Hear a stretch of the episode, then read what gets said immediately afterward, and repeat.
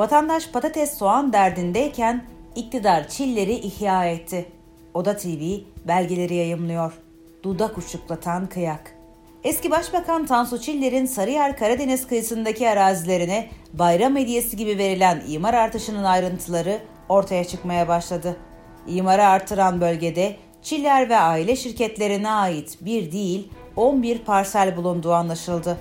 Önceki planlara göre özel mülkiyetteki parsellere toplam 13.781 metrekare inşaat yapma hakkı varken değişiklikle inşaat miktarı 110.500 metrekareye çıkarıldı. Değişiklik öncesinde 2 katlı villa hakkı bulunan arazilere triplex villa hakkı tanındı. Çevre ve Şehircilik Bakanlığı, Sarıyer'in Karadeniz kıyısında yer alan Kısırkaya'daki 273.256 metrekarelik arazinin imar planlarını değiştirerek 18 Nisan'da askıya çıkardı. Toplam 60 parselden oluşan arazinin %50'si düşük yoğunluklu konut alanında kalıyordu.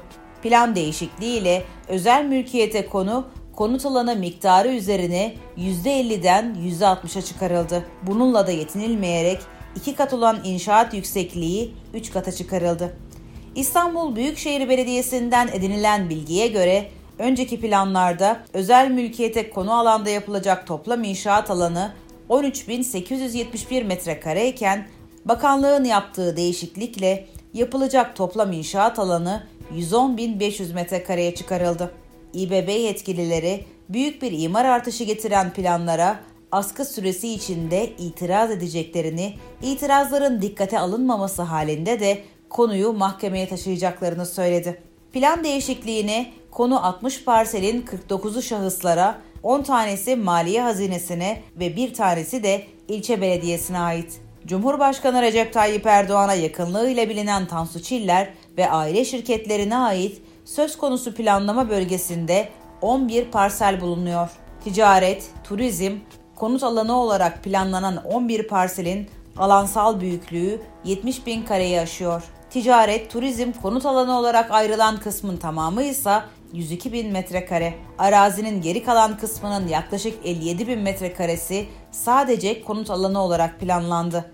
Önceki planlarda yaklaşık 94.000 metrekare olan park alanı ise 68.000 metrekareye düşürüldü. Park alanları da arazinin ortasından geçen derenin 2 yakasını oluşturuyor. İYİ Parti Siyasal İşler Başkanı ve partinin ikinci adamı konumundaki Koray Aydın, geçen yıl Sözcü Gazetesi'nden Ruhat Mengi'ye verdiği röportajda Tansu Çiller'in parti kuracağı iddiaları ile ilgili şunları söylemişti. Böyle bir partiyi kurmak istiyorlar ve bol vaatlerle insanları çekmeye çalışıyorlar. Bu partinin görevi, tek hedefi sadece İYİ Parti'dir. %100 böyledir. Bunun şüphesi yok. Tansu Çiller AK Parti'den oy kopararak İYİ Parti'nin oylarını kırmaya çalışmak için Erdoğan tarafından görevlendirilmiş.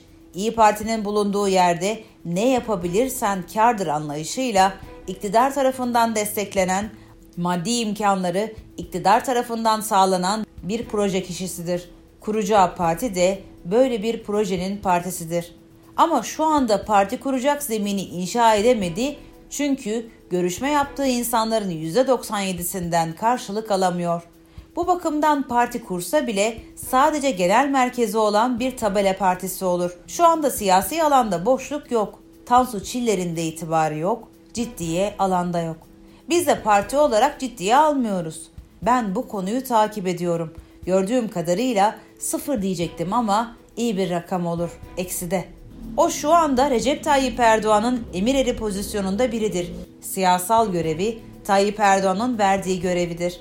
Benim tavsiyem boşuna bu işlerle uğraşmasın, evine gitsin, evinde otursun. Onun Türkiye'de artık yapabileceği hiçbir şey kalmamıştır. Böyle ısmarlama kişilerin Cumhurbaşkanı'ndan destek alarak siyaset yapmalarına payanda olacak insan sayısı kalmadı. Oradan bir parti çıkmaz. Konuşmaya bile gerek yok.